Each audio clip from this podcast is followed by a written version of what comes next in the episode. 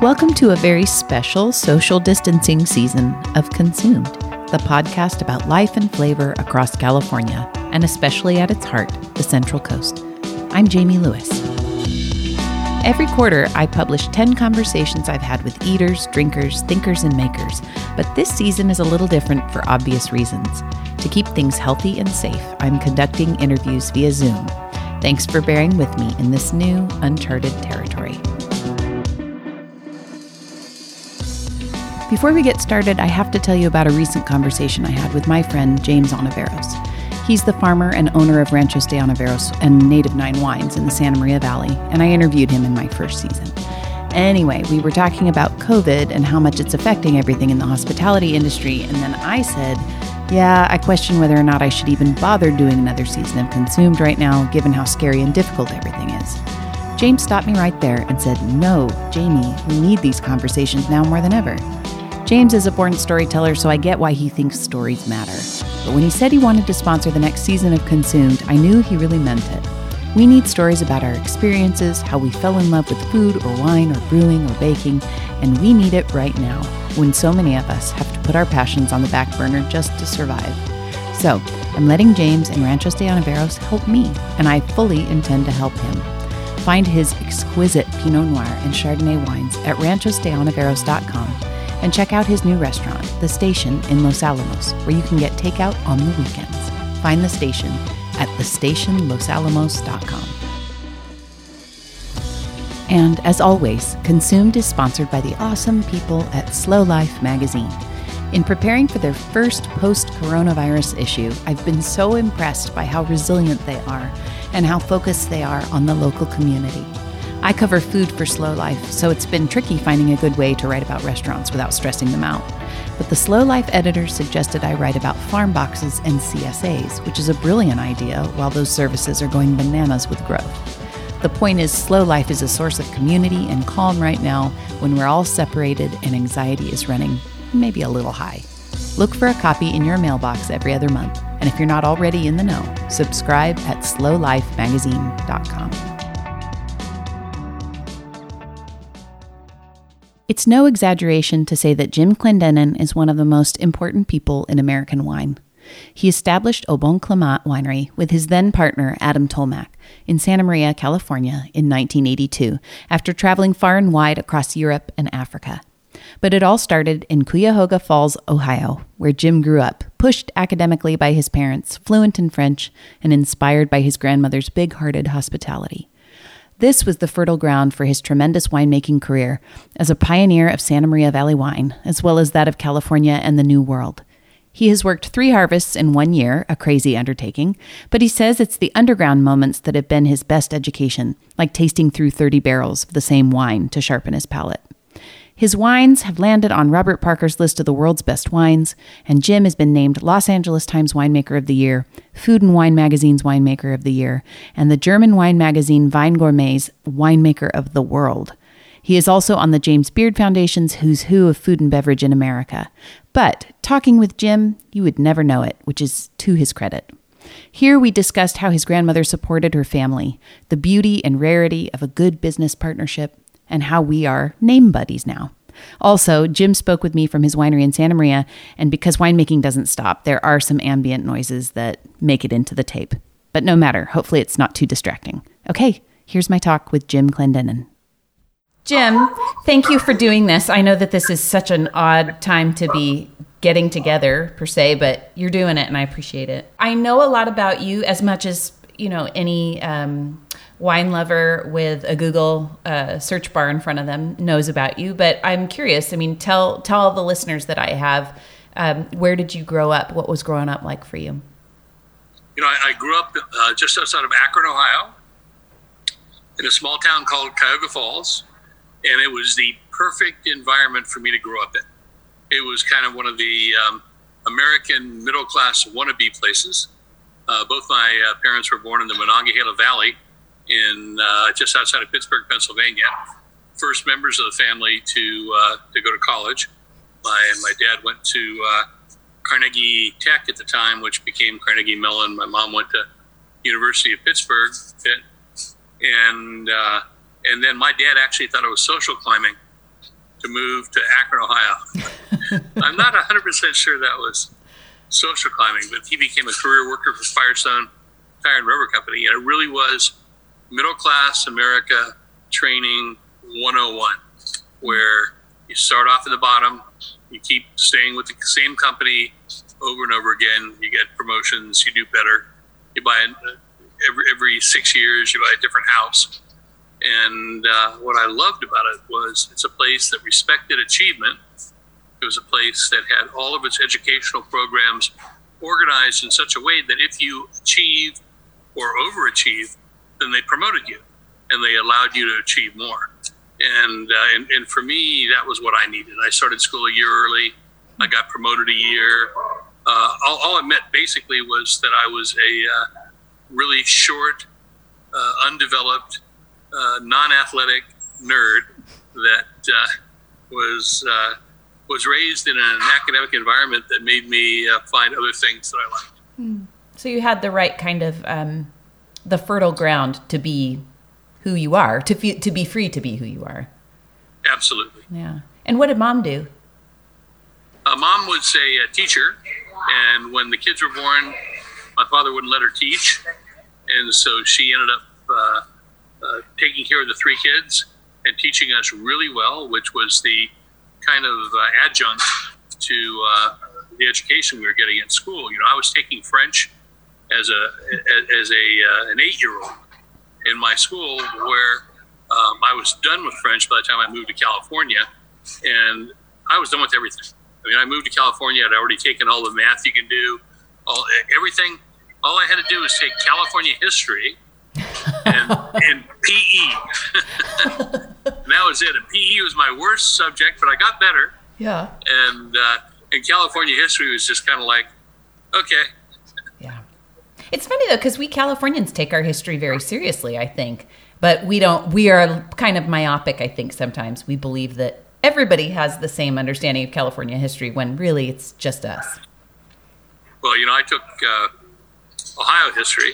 That's the only reason I had to take California history because I came out of my my sophomore year in uh, in high school, so I had completed most everything. But because I started school so early and was promoted, when I was a sophomore, I was 14, and I, as a sophomore in California, you have to take driver's ed, and I was scared shitless behind the wheel, especially on California freeways, oh. driving sticks and stuff. They put me behind the wheel, and I'm just kind of going. I mean, maybe the most intimidating, challenging, and difficult part of my life, right there then as a as a sophomore in in Whittier in uh, oh yeah the the endless suburbs Oh my gosh, the endless suburbs. It's so true. Redlands, all out in there. Yeah. Well, so you say that you you came out to California at 14. Is that what I'm hearing you say?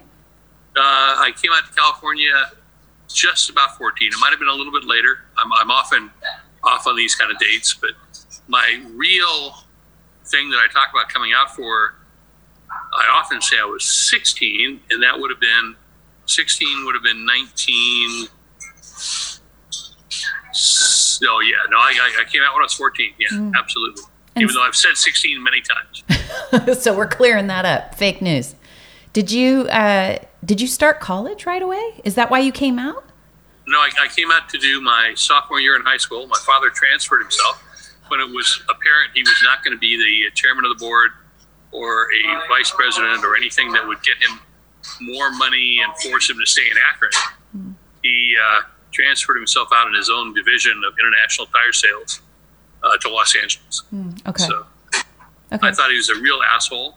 My um, older sister was a senior in high school, and so she had done everything up to her senior year with all the same people uh, for that long period of time. And so when she came out to California, she was absolutely lost. Mm and pretty depressed about the whole thing. It took me at least two years to figure out my father was a genius, and then I left, so it was okay. Yeah.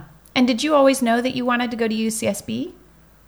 You know, I didn't. But uh, when, when you live in the endless suburbs, where you're spending more times waiting for your stoplights to change with left turns, right turns.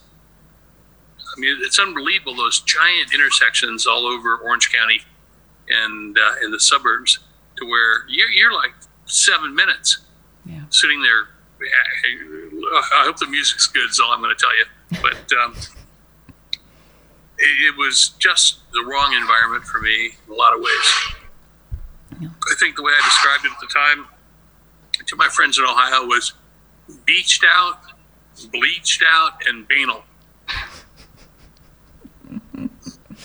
Oh my gosh. Is there a part of you, that Midwestern part of you, does that come out sometimes still? It does. You know, I, I, I sell a lot of wine in the Midwest.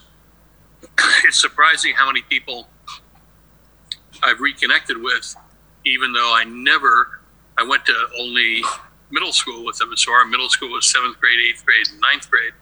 And then they all went off to Cuyahoga Falls High School, and, and I moved out to California. And so a lot of people that I remember very well don't remember me at all because I was gone for so long.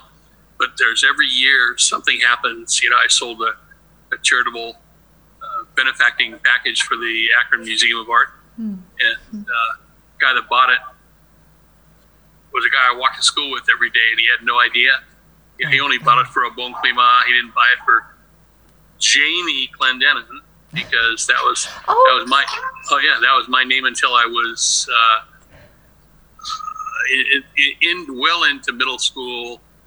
I think by, by the time I had the ninth grade, I think I, I had tried to bury that and become Jim for a combination of reasons. The little girl that lived across the street from my grandparents in, in Pennsylvania, my grandmother was the most important influence in my life. Hmm. Her name was Jamie. And so people started giving me all kinds of crap for having Jamie as a name. I always tell people that had Jamie Rivers, the All Pro linebacker for the Baltimore Colts, and he'd been born a couple of years earlier, and he was the kind of guy that if you made fun of his name, he'd cave your chest and your face in at the same time. then I could have of stood up for it, but you know, it was, it was classic. I'm now Jim Clendenin in the ninth grade, and finally, uh, people calling me at my house, which they had never really done before. And uh, every time my sisters wouldn't put their hand over the receiver, they go, Jamie, and then I'd get a whole extra week of shit.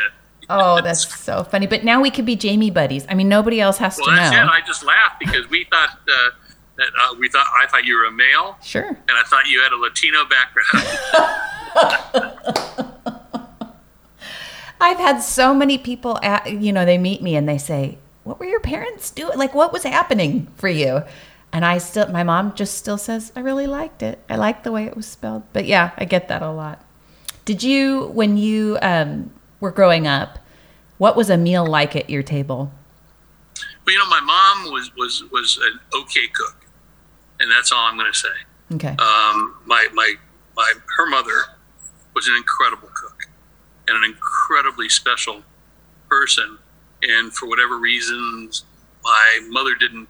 Uh, she didn't adopt a lot of that. She was pretty much a uh, uh, Chinese noodle dish out of Chef Boyardee can, kind of a cook. And you know, when she was really pulling out all the stops, she made a beef stew inside uh, pastry that she made, and it wasn't horrible, but it was all kind of ruined by the ketchup that was put on Yeah. by my father and, and the and the rest of my family.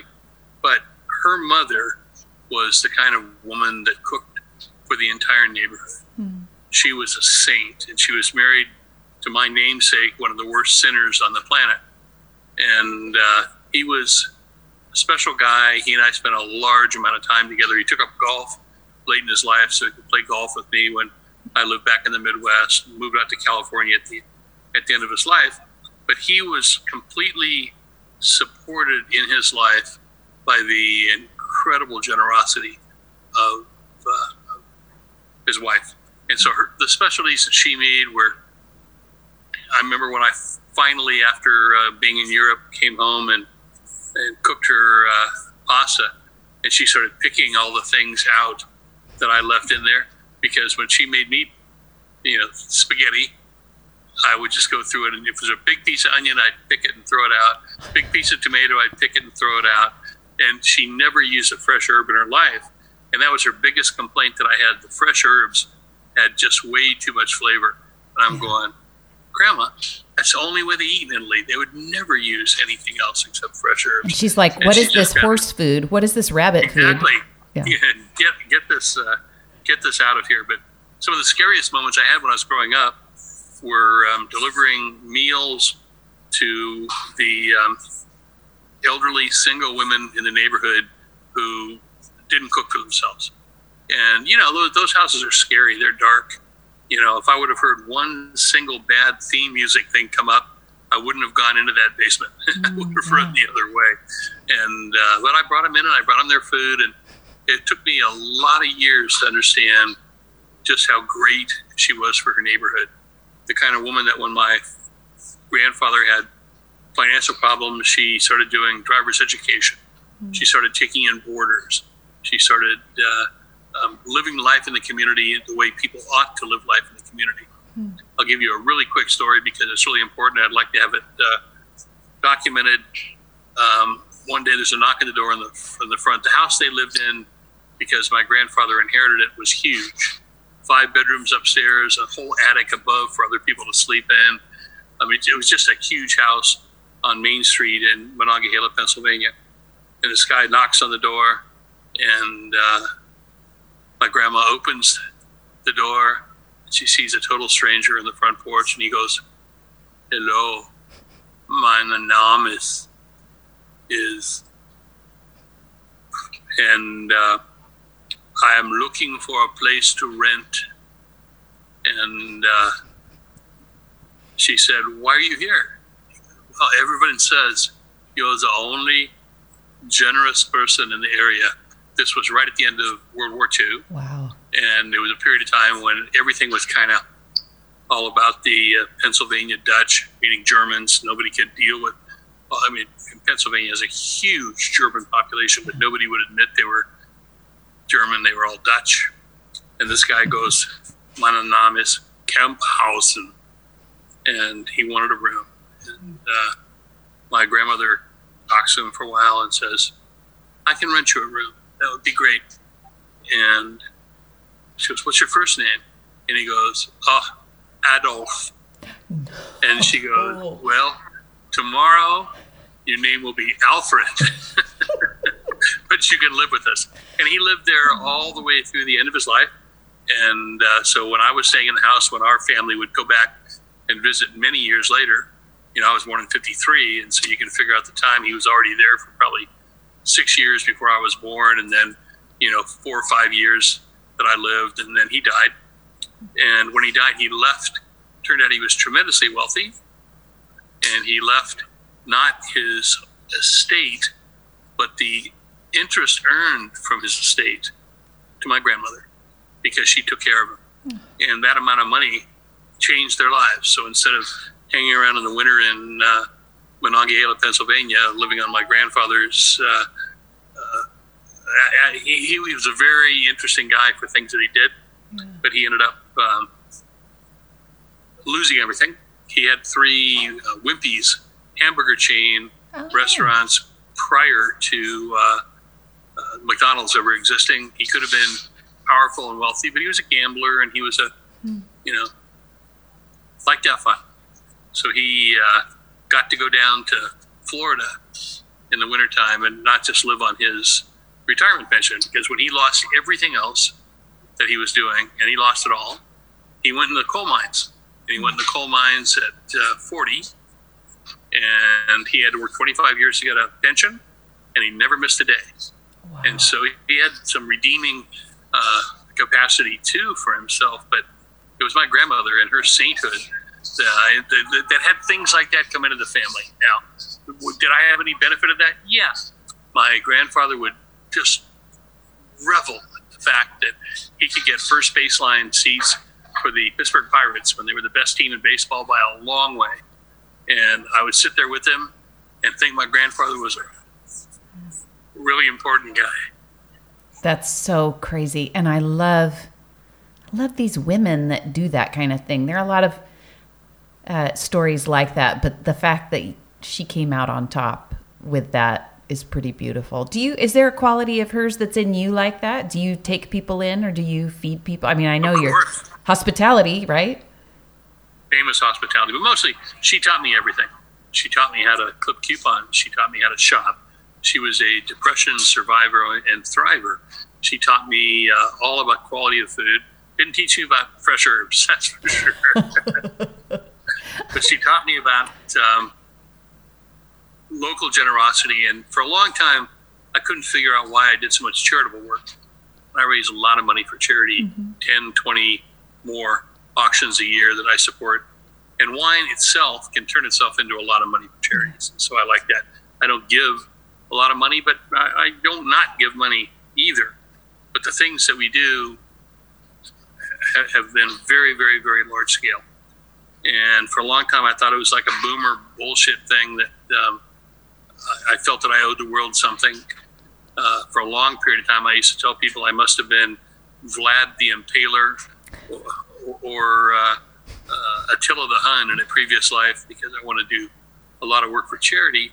And now I kind of realize it was probably the table being set by my grandmother when yeah. I think about it. Yep. And that stuff is generational. It's it's a long lead, I think. You know, the things that we do now, our own children, their children, it matters. and we all benefit. Uh, you did go to UCSB. I know that you at least started in the law. Is that right? I started in philosophy. Oh, you did? Okay. And, and, and um, uh, I, I, I segued for a combination of reasons into a degree that didn't exist when I started, and and that that that became uh, a combination of philosophy, sociology, political science, mm-hmm. with some great, great old professors. The great thing about UCSB was uh, when people wanted to retire, they wanted to retire to Santa Barbara. Hmm. And so the guys that wrote these incredible textbooks were, were the core instructors in, in my major. And it was good. I was the first graduate in pre law from UCSB. I had to write a thesis, which I never thought I had to write. And actually, in, in a time of incredible decadence, a lot of things going on, I managed to put together a 100 page thesis and got a lot of uh, kudos from the combination of the major people that, that took care of it. The only reason I did it was because you know I'm, I'm a generation older than you, but the, uh, minimum maybe I'm two generations older than you. I don't know. I don't even want to count. the um, most important thing for me uh, during that period of time was if you stayed in school longer than your parents. Like my parents were easy. Nobody in their family had, had uh, gotten a college education. So I was minimum planning on getting a college education, but if you stayed in school for a few more years longer than that, then you could become a lawyer, you could hmm. become a, doctor, you could become a, a psychologist, and uh, and that was kind of the way the whole thing was structured. It wasn't whether you liked school or not, whether you did well in school. I did very well in school, but it was just a tough period. You know, I ended up getting my degree after taking my uh, year and a half off uh, before my junior year and, living in Europe with my girlfriend, I uh, graduated in 76 and I'd gotten through the late 60s, I got through the early 70s. But it really wasn't a period of time when there was a lot of respect for authority or respect for education. And so uh, after I graduated, I went back to work for uh, a year in my father's old company, Firestone Tire and Rubber Company, selling tires and installing fraudulently expensive brakes and doing all the things that tire companies do to this day. And earn enough money so that I, could go back my my older sister, who was very, very, very, very, very important in my life at that point, uh, was in the Peace Corps in Zaire, of all places. So I, I went uh, went back to Europe for a short period of time and went down to Africa, and I ended up traveling there for six months and reflecting on what I really wanted to do with my life. And what I didn't want to do was go back to university, graduate as a lawyer. And uh, turned out to be a great decision. I have no regrets about that decision. That's yeah. for sure. I have and, very few regrets about life. But. did you had you already had? I mean, had you already had a glass of wine in France and had kind of an aha moment before that happened? Endlessly. Yeah. You know, I mean, it, it became it became my life, and uh, uh, it was just funny because I had to come back. I turned 21 living in Bordeaux, and uh, my life became centered around food and wine. I had a Volkswagen camper that I bought from a UCLA student that was living in uh, in Bordeaux, and she didn't want to have it anymore. And it turned out to pose a lot of problems, but we solved those problems. It was never registered properly, you know. But anyway, we got it. We got it registered, and I lived in it for uh, 14 months. Went to 18 countries, and as as, as far abroad as the uh, border of Morocco in the south, uh, to to uh, you know back all through Italy and Greece, and, and then I went to uh, Egypt, which was crazy. Parked the car in a in a uh, airport parking lot and went down for two weeks there. Went all across Turkey. You know, had had some because those places were cheap. Yeah. Scottish had no money, cheap. My girlfriend cheaper than I was, so it was a uh, it was a good thing. And um, we went up to Germany for Oktoberfest, and it was so expensive. We left after a short period of time. Went to England. We loved England, but she had some connections there from doing a junior abroad in high school that she did, and so we went there and had a really good time. But still, so expensive compared to you know where we had been in the South. But when I was there, the first thing I discovered was wine, and the wine that I discovered was because we had a couple of friends in the town of Bordeaux who were British, and they were working for the uh, big negociant firms like Dourthe Frères, and they got a bottle of wine for 40 cents. And you know, that was right in my drinking drinking window. right and on budget. We had, we had so much fun. And it was the kind of thing where I loved to cook even then. And so I would help plan the meals for parties. And it was just this cosmic sort of uh, coinciding of very attractive young French women who wanted to learn English and um, English guys who had wine and American guys who had time on their hands. you know, I was in Bordeaux where the University of California, my school, UCSB, had their um, education program abroad, and I had a bunch of friends that uh, lived in the dorms, and so I would pull into a parking behind the dorm, and I would run a, an extension cord into their power plant, and uh, and then just hang out until they kicked me out. And uh, we had a relationship with the basketball program that was there. It was a third division professional team.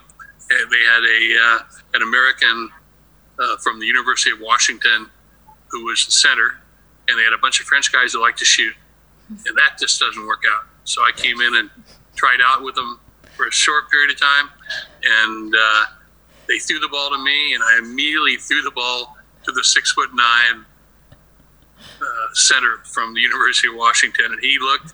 And after they all, we had a practice, and they didn't need me because they didn't think I was doing anything because I wasn't shooting.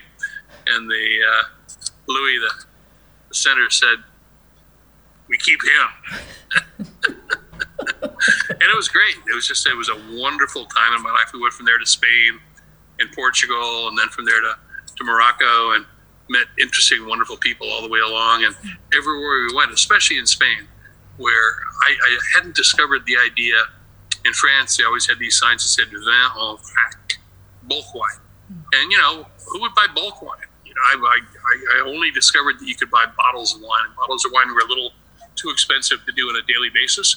But in Spain, you go to a wine shop, and the wine shop had all of these tanks on the walls behind, and you could get a uh, a bottle, a liter and a half of rosé for a dollar.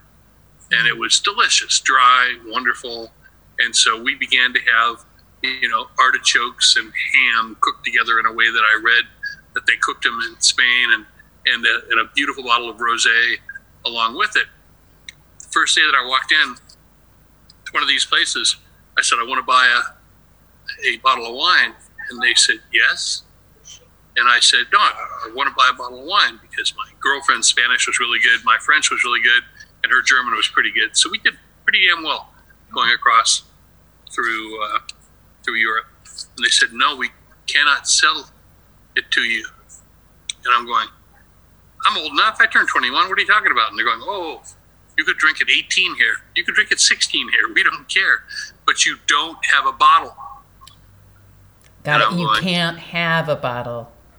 Because there isn't a bottle. So we went out and bought a big bottle at a at a, a grocery store. We'd bring it in and we'd give it to them, and they'd uh, fill it up, and then they would take this little plastic uh, stopper that was in there and go, "Don't lose this." That's all that it was. You know, for a long time we thought they were prejudiced, but now they just had their they had their ways. Yeah. I uh, combination of the uh, parties in Bordeaux and and the uh, daily life, daily consumption with my little kitchen I had there, uh, wine just became a very important part of my life. Hmm. It, I might be jumping around too much, but you did work harvest in Burgundy at least once, right? I, I did, but that was uh, on the uh, third generation of, of, of, me going in. So I went 73, 74, turned, uh, my, my birthday's in January. So in, in January 74, I turned 21. Mm-hmm. And then I did the trip with Sarah Molden, my, uh, my high school and college girlfriend. And then I went back in 77 with Sarah, but by that time she'd moved, moved on from me. So I, we went to Africa together and we had some wonderful, wonderful experiences. But I realized that, uh, unfortunately, I worked hard, but my, that relationship was not going to be able to continue. Yeah. And uh, my sister and I then traveled. She went elsewhere. Sarah did, and my sister and I went through West Africa. Hmm. Uh, she was a French teacher, and her French was really good. And my French was really good, and so we traveled in in uh, Western French speaking Africa and didn't speak a lot of English. Had a lot of fun doing yeah. that. Yeah. And uh, and then I went home, started dragging hose for Zaca Mesa, which I know that you you were talking about in, in your uh, interrogatories to, to me, and, and then I um, went back in '81. '81 was the year that I realized I couldn't really learn anything more in America. I learned all I could learn at Zaca Mesa, and I had wonderful highs and I had horrible lows. You know, I, I, I discovered what it was like working for the first time where I wasn't the superstar. I wasn't the prized employee that at Firestone. Uh, I was immediately promoted from salesperson to store manager and that, that kind of thing just because of the focus that I had compared to the other people I was working with. And so it, it was just, it was a situation where at Zaca Mesa, they promised me the world and then never gave me the world and did just the opposite. Mm-hmm. Promoted me to assistant winemaker um, right before the harvest. And so instead of being paid 275 an hour, which is what I was being paid, um, by the time they gave me a salary, in the hours that I worked, I was working 105 hours a week during the harvest because I wanted to, because I absolutely loved it. And then all of a sudden, I get my first paycheck, and I worked this 105 hours, but I, but I'm getting what, what ended up being the equivalent of a dollar twenty an hour instead right. of 275. And you know, I just everybody knew that. They're all looking at me going, "Why would you? Why, why would you agree to go on salary before it?" And I'm going, "I thought they liked me." yeah, I had no idea and so some of the things weren't the best there, but a lot of the things were. I learned I, I learned a lot very quickly then, mm-hmm. and so by the time I finished the uh, 80 harvest, so I worked 78, 79 at 80 harvest at Zaca Mesa. I knew I had to go elsewhere, so I went to Australia, mm-hmm. and I worked two vintages in Australia in a very hot climate and a moderate climate, and then I wrapped up that year just because of the difference in timing of southern hemisphere and northern hemisphere winemaking uh, I ended up in, in Burgundy working for uh, the domain Duc de Magenta after I'd done a, a stage training program with uh, Gerard Potel at La store. That feels like uh, whiplash a bit to me going from Australia, Australia, hot climate, moderate climate, to Burgundy, and, and all within the span of 18 months, right? Oh, in, in a span of uh, 12, 12, months. 12 months, okay. Yeah. How did those nope. experiences differ? Well, you know, they totally different. You know, uh, what, what, I like to say is that working at Zaca Mesa, they taught me how to turn a pump on. because Americans like to pump wine, they like to process wine. And looking around my winery here right now and thinking, we like bumps, it's okay.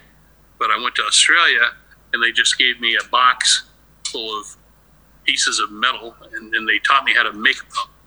Oh, wow. which is really cool. yeah. The Australians are incredible in what they can create in a very isolated environment, mm-hmm. but they didn't know anything about wine style. They didn't know anything about wine quality. And so when I came in with my limited knowledge, it was easy to go to the head of the class with this kind of stuff. Uh, I will tell you this, and if you bring it up to any Australian ever, they'll say, ah, he's so full of shit. 1981, when I worked there, I was the second person in Australia to barrel ferment Chardonnay. Really? They hadn't been to Burgundy. They didn't know anything about barrel fermentation. There was uh, one guy in the in the Hunter Valley that barrel fermented stuff, uh, Murray Tyrrell, and nobody else. There was no Chardonnay planted down in the Mornington Peninsula. There was nothing around Victoria, in, the Goulburn Valley or any place. And uh, then it got planted, and then people didn't know how to make wine. So when I worked in the Hunter Valley, I was just a you know, working all night long and having flies fly into my eyes in the morning when I was walking to work. And I mean, it's a funny place, hot and dry and horrible in some ways, and you know, warm and friendly and and convivial. Yeah. And I, and I got a lifetime of stories being there for sure. You know, Yeah. as soon as you'd worked and worked and worked and worked and worked, they finally gave you one day off, and often it was one day in 14. It was, you didn't get a lot of days off. Then the, uh, my coworkers, if they had a time off at the same time, would say, Oh, great, let's go out and get drunk. So I'm healthy. going, could, could I, could I just sleep for 24 hours? It would be a lot better for me. Uh, anyway, the, the, uh, the experience was, was pretty wonderful. And because of what I knew from working in Zaca Mesa, and because of what I knew from uh, my little period of time in the Hunter Valley, when I went down to uh, the Goulburn Valley, which is very close to Melbourne, cooler, the whole Hunter harvest was done, and I got to start and carry all the way through. I got hired by somebody whose winemaker had just left them, and they didn't have a winemaker on the team. So I got to be the de facto winemaker. So I went crazy.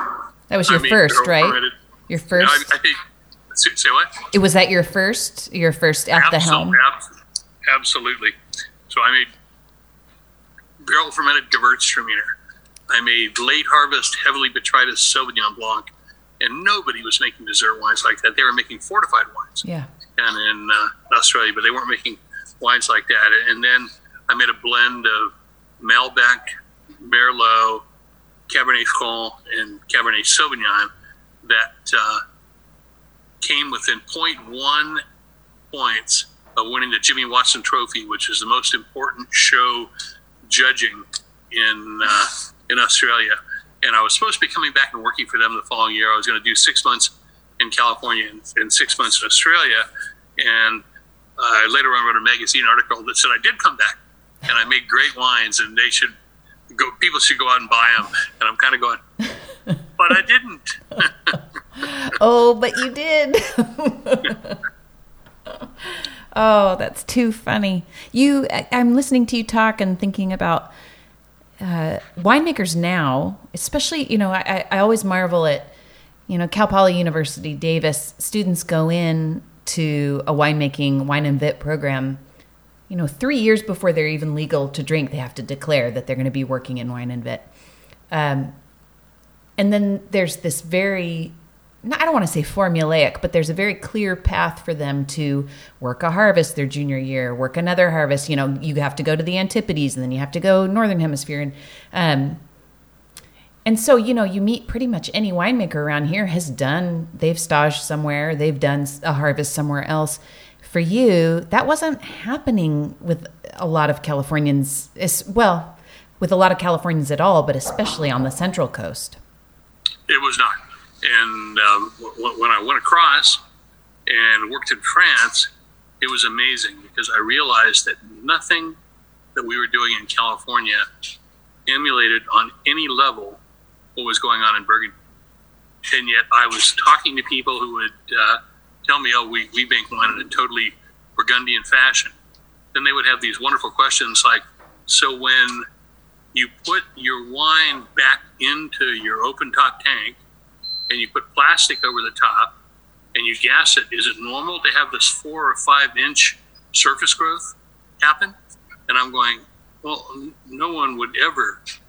Go back into an open top tank that they'd fermented in they would go into a barrel. Mm-hmm. They would top the barrel, and there wouldn't be any surface growth on that. But they had all been on trips, many of them uh, guided. And, and, I'm not going to say anything negative about the man because there's nothing to say that's negative about him, except that he was a smoker. But André Tchelistcheff would go over there, uh, but his French wasn't good. And they would have translators, and they would be looking and watching and trying to hear and trying to understand. With the fact that I spoke French, I mean, if I asked them about filtering, if I asked them about finding, if I asked them why they did this and why they did that, I came back with a pretty clear idea. And I also saw that the quality of the uh, weather during harvest in Burgundy, especially in the 80s, a very difficult uh, uh, period of time. 70s were the worst. I mean, my God, you know, you can find one and a half good vintages in the entire decade, mm. and uh, Burgundians were still banging the wine out and trying to sell it for good money But it was really, really, really difficult. I drank a lot of 70s wines when I went over to work in 81 because they couldn't sell them. So they said, ah, just let Jim drink them. It doesn't much matter. and, and you were probably more than happy to do that. More than happy. Yeah. More than happy. And, and I think the ability to translate what their ideas were when I came back, and we came back, myself and my partner at the time, Adam Tolmach mm-hmm. from Ojai Vineyards. And Adam's a great winemaker, and um, we had some personal issues about how fast the company should grow, how far it should grow, what it should be, and uh, we, we, resolved all those problems now. Good. We're really good friends, and and I'm I'm really proud of that because he's a really good guy and a really good winemaker. But uh, he joined me when we were in France, but because he didn't speak any French, he had to pick grapes. That's hard work, and I got to work in the cellar. You know, get in my bathing suit and swim around in the open top fermenters and mix them all up and it was a lot better life, I guarantee you. How did you and Adam meet? We met at Zaca Mesa. Okay. He came in. He came in in, in '79, a year after me. Then he came in to do the lab work because I was doing the lab work in '77 and '78, and I just hate being inside doing lab work. Mm-hmm. My niece is doing it right now, and she. I don't want her to hear, hear me say that. I'll try to be quiet about that. But, uh, uh, so, so I was really happy when he joined the team yeah. and, uh, and, and I got to get into more of an advisory assistant winemaker kind of position. Ken Brown was the winemaker at that time, and my best friend for a year. But unfortunately, I stayed there for three years. So. You know, I really you love. You I, can use your very capable analytical skills to figure what that one means. I do love. I will say about you and Adam Tolmach uh, when you say I'm really proud of the fact that we're good friends. I think that that is such a good thing to be proud of. What an amazing testament to, you know, a difference of opinion being worked out and remaining colleagues and having a successful parallel work life, I think is just totally to be celebrated. Yeah. And, and uh, if I could tell you how many, the big problem, as you well know, as we all know, is that when there's no money, it's very easy to be good friends. Mm. And then when there's money, it's very hard to distribute it. It's very hard to figure out compensations. It's very hard to to uh, have two people equally devoted and dedicated to making the company successful. And so it's very hard to justify the compensation that they're going to get. And I've told that to so many partnerships. And I mean, I don't know a single partnership that survived. You know, some of our closest partnerships of friends in the area won't talk to each other now. And Adam and I kind of got into that, that same situation. And the only one uh, that, that, I'll mention just because I want to mention it yeah. is uh, the uh, the boys from uh, Saintsbury, Dick. Ward and David Graves. And they had their ups and downs, but they always stayed as partners. And just by total happenstance, I was doing a tasting and a panel that David Graves was uh, on with me And uh, and I said, "Where are you going afterwards, man? You want to go go and have a bite?" And he goes, "Going to the hospital." My partner of 25 years is dying right now, probably going to die today. And I was just totally blown away because I hadn't heard anything about it. And I finally, as he's walking away, I gave him a hug and I said, David, you're the only partnership that I know that has owned and operated a company for 25 years and cared for each other as much as you guys have. And now it's going to end. But he died that day. Yeah. That's such a wonderful. I'm so glad you could call that up, that partnership up, because I don't know many either that work. Um, but when, gosh, when those rare ones do, that is amazing. That's an amazing testament. Um, let me. And it's, and it's, and it's tough. Yeah. It wasn't like they had a roadmap to, to be successful. You know, the all, all the money came from from Dick's uh, uh, first wife's father, mm. and then he divorced her, and then all of a sudden it was like just trying to keep the company going was really tough. And I'm sure if Graves had any influence on Ward, he would have said, "Don't divorce her. That's where all the money's coming from." Right. But uh, you know, they they built a great business and they worked really hard on it, and uh, that was kind of a big exercise in reality for me. You know, you can be doing everything right, you can be as happy as happy can be, and the rug can be pulled out from underneath you whenever. I think we're kind of living that right now, Jamie. I think you're right, Jamie. I think you're absolutely right. Wake up. This is, we were so flush, weren't we? We were flush with cash. Things were going great, but, uh, but normal is not normal anymore. And again, normal is maybe not achievable anymore in the future. You know, my uh, one of one of our key financial employees came down and she was so thrilled, and uh, she uh, she told me that we'd gotten four POs today, and the four POs added up to just about a pallet and a half mm. of uh, our cheapest wine. Mm. And I laughed and and I said, well, you, you know that this month we're going to be uh, between half and and uh, three quarters of, of, a million dollars short in sales compared to last year this month at that time. And she goes, "Oh, I, I know. I'm very aware of that." And I'm going, "But thank you for your optimism for coming in and, and telling me we've gotten four POs because you know we're we're not getting that, and it's amazing. You know, people still have no idea where the economy's going, and, and they think that you know restaurants are going to be full even even though there's 25% capacity only allowed or going to be allowed in California, and you know, it's just going to be so slow to turn around. Yeah, yeah, I think you're right. Um, yeah, and I don't know what to say about that because I don't want to be too negative, um, but I also don't want to be overly optimistic either, and I'm certainly in no position to be either. But um, yeah, I mean, you and I both have a lot of friends whose lives have changed pretty dramatic dramatically um, Absolutely. Well, let me ask you. Um, gosh, just uh, there's so much more to ask, and you have so many good stories. I know, but I, I guess something that's important to me is why did you choose Santa Maria? Santa Maria is very close to my heart. I grew up in Nipomo, and Get out of here. No, I did. Um, Jamie from Nipomo. I think I heard about you. um, but why? I mean, why? It's such a beautiful valley. And I can see why somebody would choose it, but why did you choose it to start Au Bon Climat? Well, you know, after, after working at Zaca Mesa and going to France, it became really apparent that the, the fundamental analysis of the grapes that we were working with at Zaca Mesa down, down in the Santa Ynez Valley uh, had nothing to do with the, uh, the analysis of the grapes from Burgundy. Mm. And I'd heard a lot about the Santa Maria Valley. One of my colleagues, Tony Austin, who was at uh, at Firestone back in the day, uh, had made a couple of experimental wines from vineyards up in the Santa Maria Valley. And he didn't put them through malolactic. He, he didn't make wine the way I was going to make wine when I came back from working in Burgundy. But I tasted the wine and I said, there's something here. There's something here that's totally different than Firestone, where he had worked, or Zaca Mesa, where I had worked.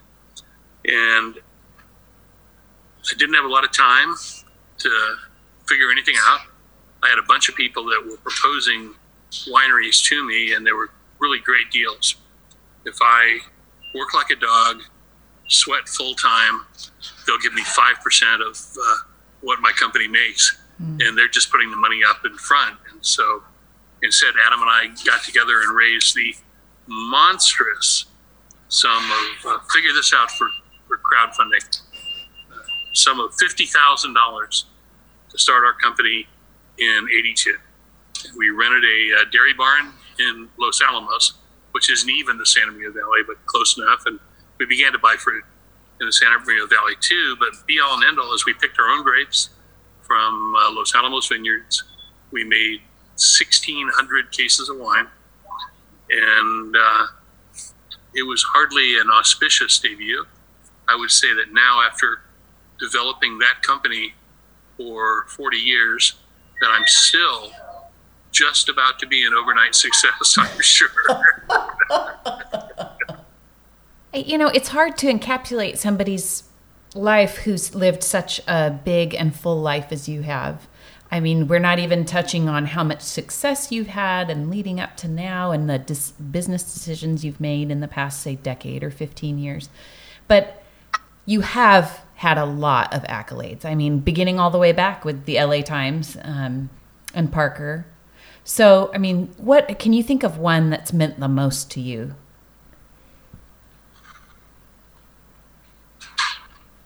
Well, yeah, only, and I'm only, and I'm only saying it because I totally didn't expect it. In um, 2004,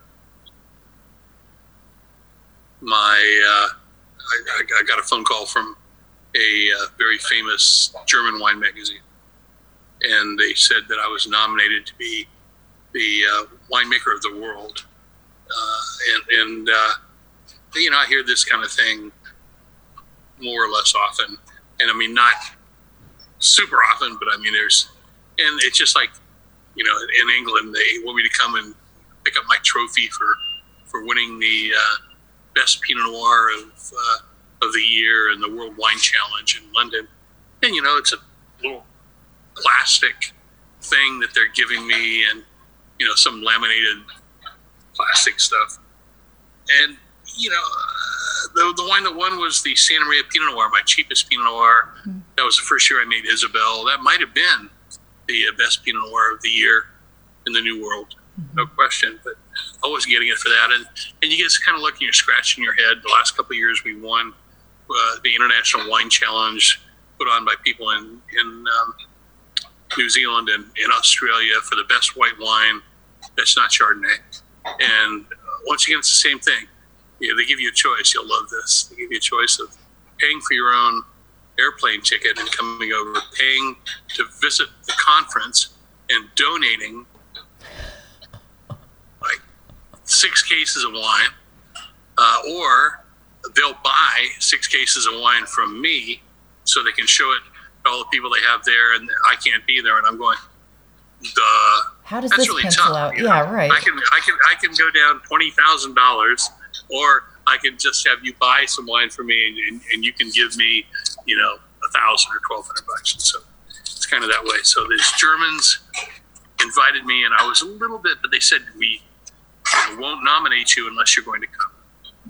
And uh, it was in a massive castle in Germany, not too far from the capital, and called Schloss Bensberg. Schloss Bensberg was such a nice place that when uh, the Brits, the French, and the Americans won the war, the Brits took the castle and said, "This is our new headquarters."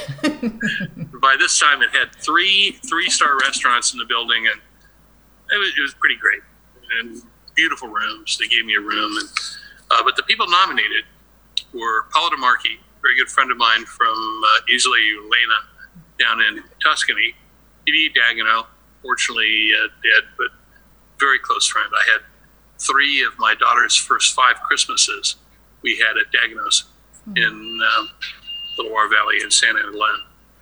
Uh, Peter Sisseck from uh, Pingus in Spain, most expensive Dane Danish guy, the most expensive red wine from Spain for years, even more than Vega Sicilia for a long time.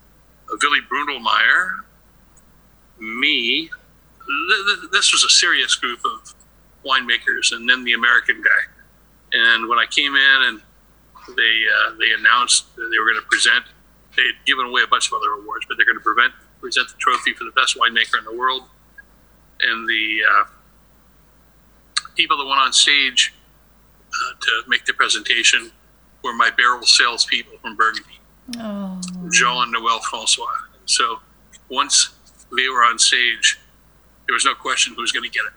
And it had been uh, Dominique Lafon who was supposed to come up at the last minute. He had to cancel, so the Francois came from from Burgundy to Germany. And I want you to know there's still not a lot of love lost between the Germans and the French. Yeah, right. Better than the British, or the British and the Germans for sure. Anyway, and so that was something that I just totally didn't expect. I mean, I totally expected I was going to show up and clap nicely for the for the person that won, but against that level of uh, of competition, and I have to tell you that not a person in America gave a rat's ass about it. You know, funny? I'm kind of going. Do you understand that how important this is? Just kind of like, I mean, like it wasn't the wine spectator, right?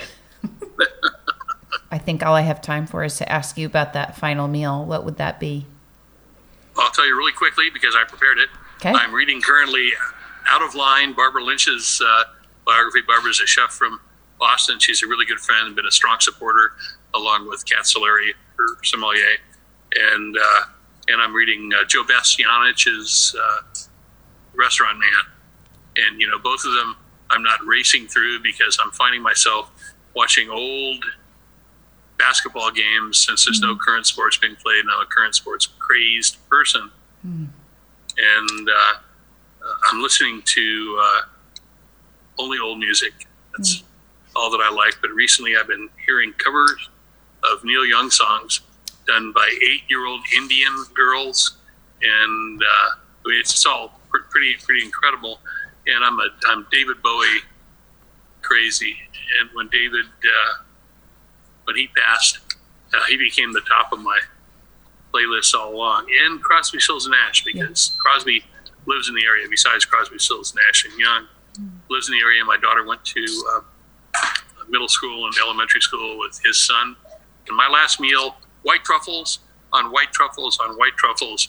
I just came back from uh, a trip in the the Piedmonte. We, we went for truffle season, four of us, and we ate so well and it was so wonderful. And you know, my life has been so blessed that uh, Adam Tolmach and myself and my first wife in 1981 went to uh, after we, we worked in after Adam and I worked in Burgundy we went to the Piedmonte mm-hmm. and we'd never heard of white truffles we sat down for a meal in the uh, uh, the hotel in the town of Barolo that's run by a winemaker and he had a restaurant we had beef braised in Barolo, wonderful food, but nothing memorable on any level except for white truffles on uh, on fettuccine.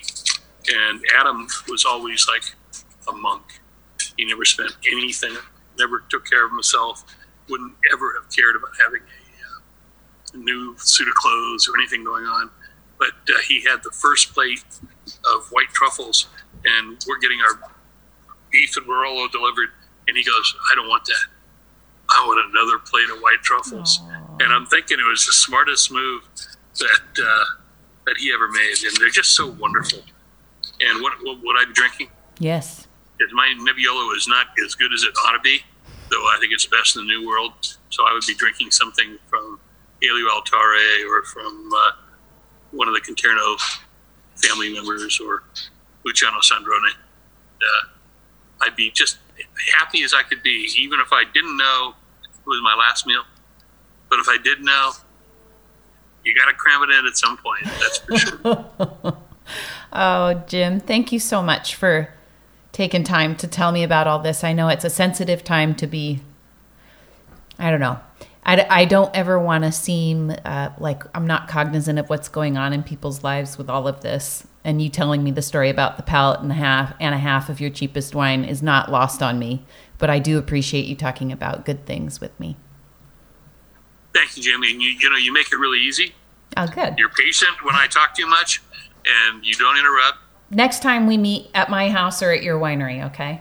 That would be great. Come to the winery anytime. Thank you. Especially when things clean up. Um, I cook lunch when I'm here, and uh, and so we open some older bottles and have a lot of fun. I'm in for that. Thanks, Jaime. Thank you, Jim. Thanks so much for listening to Consumed as always. I'm so glad you joined me. Consumed is produced by me, Jaime Lewis, and edited by Chris Lambert. If you want to get all kinds of tidbits like recipes, updates on guests, and new seasons, join the Consumed mailing list at letsgetconsumed.com or follow me on Instagram at J A I M E C L E W I S.